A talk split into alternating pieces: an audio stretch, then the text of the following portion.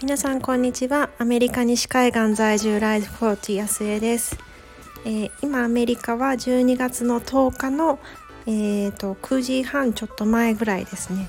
もう10日っていうことはいよいよ2022年もあと20日で終わりですね。もうなんかそうやって言ってるとあっという間ですご過ぎていってしまいそうなので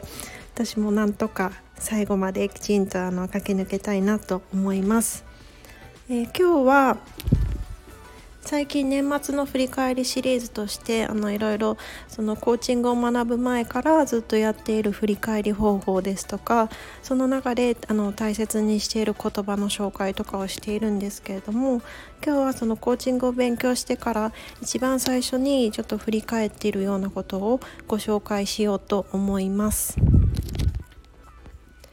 えっと、その方法というのが、まあ、あの2022年の最初にいろいろ目標を立てたものがあるのでそれをこうバーッと見直していたんですけれどもまず、まあ、できたものはもちろんあの自分で祝福するとしてできなかったものって、まあ、どうしてもあると思うんですよね。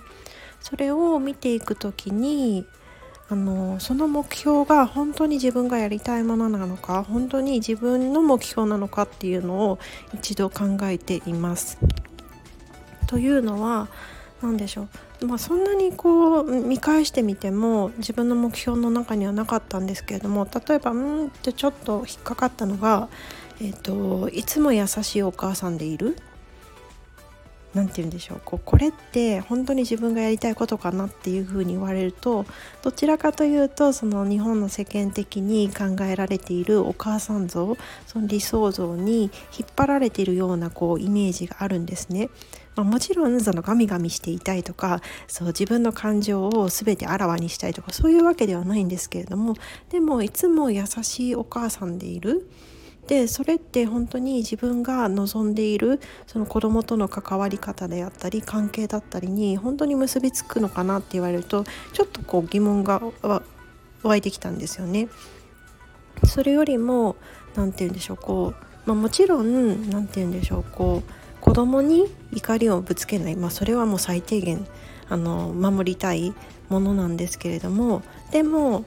何て言うんでしょうこういつも優しくするそれにフォーカスしてしまうと結局その自分の気持ちを押し殺してしまったりですとかその何て言うんだろうこうやってあげてるとかなんかそういうふうにこう自己犠牲的なこうあの概念に私の場合ちょっと結びつきやすいんじゃないかなっていうふうにちょっとあの自分の中でこうアラートが鳴ったというかそういう感じがしたんですよね。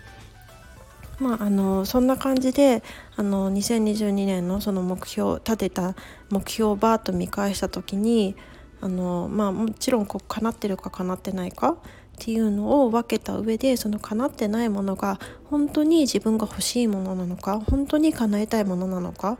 その自分から出てきている目標なのかもしくはその世間的にそういうものだからっていうふうに言われてるからであったりとかあの例えばその他の人のその期待に応えようとして書いている目標なのかそういうのをちょっと分けてであの自分が本当に欲しいもの自分の目標をまずは明確にするっていうことをやっています。で結局その私たちの時間24時間っていうのは変わらないですしそのエネルギー量もどんだけこう自分の感情をコントロールコントロールというかナビゲートしたりですとかその環境を自分がもっともっとこうモチベートされるようなあの状態で作り上げたとしても自分のリソースとしては限られているので本当に自分がも向かいたい先をきちんと明確に絞ることによってそこにこうガッとこう一点集中じゃないですけれどもこうそ力を注ぎ込んででそれを叶えていけるっていうのがあると思うんですよね。で叶えていく時ももう本当に自分が心から欲しいものだからやってる途中も過程プロセスさえもう充実感が味わえてすごく満たされているそんな風に向かっていけると思います。